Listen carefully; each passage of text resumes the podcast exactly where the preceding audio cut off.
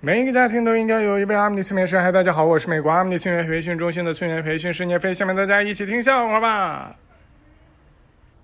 小明当年那个相亲的时候，他和相亲对象去吃饭，吃到一半的时候呢，这相亲对象就去厕所了，等了半天也没回来。小明心想啊，这估计是半路这跑路了吧？这觉得我不咋地，走了吧？那得，我约上我同学过来吃饭吧。于是呢，他就把他同学给找来了，一起吃啊吃。结果他那相亲对象从厕所里出来了，看着一下子小明怎么和别的女生聊上了呢？就问小明：“那我是回去等通知吗？”小明一看他咋出现了呢，就说我已经录取你了。这时候你们可能会想，那这新来的他这个朋友打电话叫来的这一个，那在这儿咋办呢？晾着啊。我跟你们说啊，这一个人呢，小明就没管他，具体发生啥呢？你们自己脑补去吧。我就让你们在这尴尬的想着，心里边一直使劲琢磨琢磨，又那么难受，但是又得不到答案。嘿嘿，讲下一个笑话。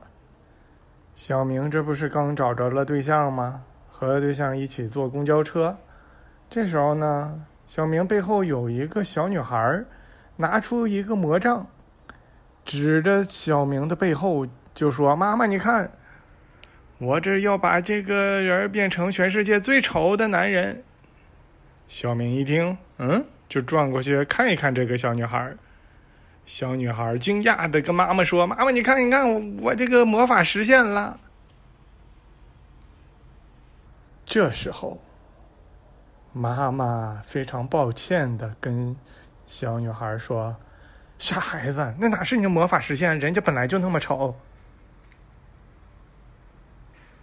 小明没反应过来呢，小明的相亲对象就不高兴了，哪有这么说自己男朋友的呀？直接就怼了回去，跟那个小女孩的妈妈说：“你怎么说话呢？当人面说这么大实话好吗？”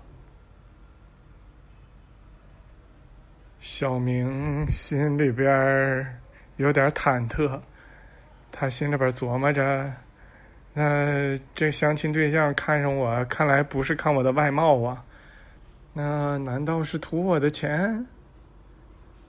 这时候呢，好像他相亲对象读懂了他的内心一样，小声的跟小明说：“放心，我不是图你的钱，我是图你的才华，毕竟你没啥钱。”小明立马就不愿意了。我没啥钱，那刚才咱们这个公交车票谁交的呀？女生回答道：“我交的呀。”小明说：“啊，不好意思，我举例子举错了啊。那咱们刚才吃的那顿饭谁交的钱呢？”“也我交的呀。”“啊，不好意思啊，那我再想一个，稍等。那我脚上穿这双鞋总算是我买的了吧？”那女生说：“是的，因为那时候咱俩还不认识。”小明说：“以后我的就是你的，你的就是我的啊！以后还是我买鞋，然后我把鞋给你之后，你把鞋再给我，让我穿。”